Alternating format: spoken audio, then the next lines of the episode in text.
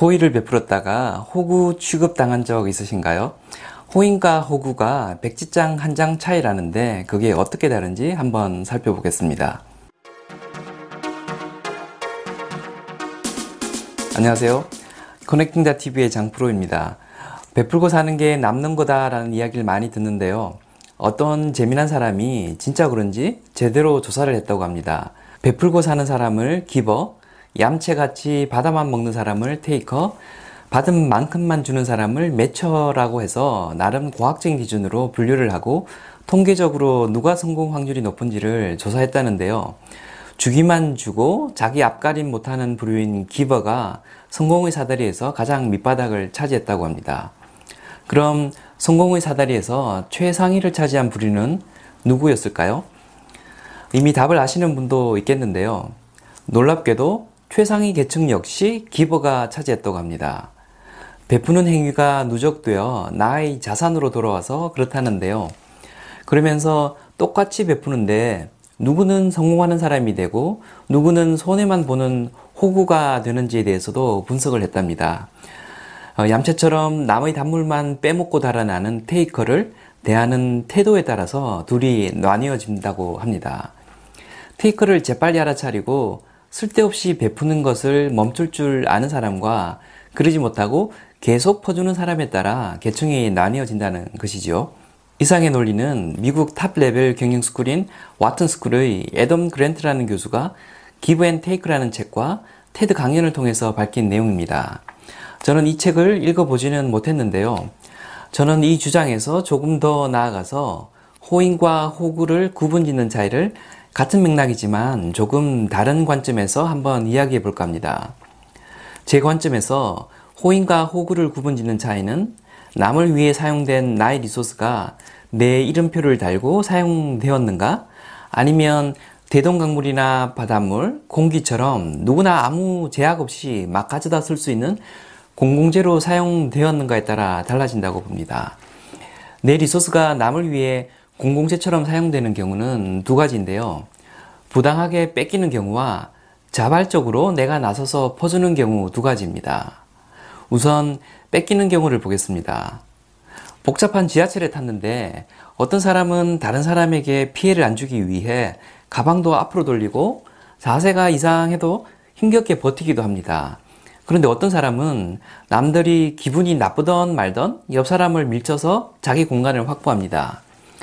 옆 사람을 어깨로 꾹 밀어서 밀리면 적당히 멈춰야 되는데 어 여기가 만만하군 하면서 그 사람 쪽으로 계속 밉니다. 그래서 본인은 아주 널널하게 공간을 확보하고 상대방은 숨도 제대로 못 쉬게 만들어 놓습니다. 이때 이미 확보하고 있는 자기에게 필요한 최소한의 공간은 자기 리소스입니다. 필요한 사람이 아무나 가져다 쓸 수 있는 공공재가 아닌 거죠. 그런데 누가 밀고 들어올 때 아무 대응을 안 하면 그건 그냥 공공재가 되어버립니다. 그게 공공재가 아니게 하려면 이게 내 리소스라고 이름표를 붙여야 합니다. 어, 가방이 얼굴을 치는데요 라고 젠틀하게 이야기를 하면 내 이름표가 붙습니다. 또 밀고 들어오면 약간 짜증나는 듯이 어, 이봐요 라고 하든가 같이 어깨로 밀어서 내 이름표를 붙일 수 있습니다. 그래도 또 계속 들어오면 아이씨 XX 라고 반응을 하시면서 이 공간이 내 리소스라는 이름표를 확실히 붙여줄 수 있습니다. 두 번째 경우는 자발적으로 내 리소스를 갖다 바치는 경우입니다. 어떤 분이 제 영상의 댓글로 저는 IT 스타트업에서 일하는 20대 후반의 개발자인데요. 제가 책임감이 강한 편이라 주변 사람들이 그걸 이용해 자기들 일을 자꾸 저한테 던집니다. 다른 사람들은 다 칼퇴근하고 저만 매일 밤늦게까지 남아서 일합니다. 계속 어필을 하는데도 책임감 운운하면서 계속 제게 떠넘깁니다. 회사를 옮겨야 할까요? 라고 질문해 주셨습니다. 호인이 호구가 되신 케이스인데요. 내 리소스에 내 이름표를 달지 못해서 생긴 일이고 사용된 나의 리소스가 나를 위한 자산으로 축적되지 않게 사용해서 생긴 일로 보입니다. 남들이 함부로 내 리소스를 퍼가지 못하도록 진입장벽을 만들어 두거나 가져다 쓰면 감사함을 느끼게 만들어 둘 필요가 있습니다.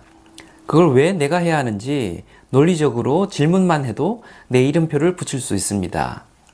상황 논리상 내가 안 하면 안 되게끔 전개되면 이번까지는 내가 하지만 다음엔 다른 분이 하시는 것이 좋겠다는 어필을 함으로써 이름표를 붙일 수 있습니다. 내 이름표를 붙이고 사용해야 그 다음에는 내 리소스를 공공재처럼 인식하고 막 가져다 쓰는 걸 막을 수 있습니다. 그리고 내가 필요할 때 그 반대의 급부를 그들에게 요구할 수 있습니다. 내 이름표를 달아둬야 훗날 내가 필요할 때 나한테 돌려주시오 하는 쿠폰을 받아둘 수 있습니다.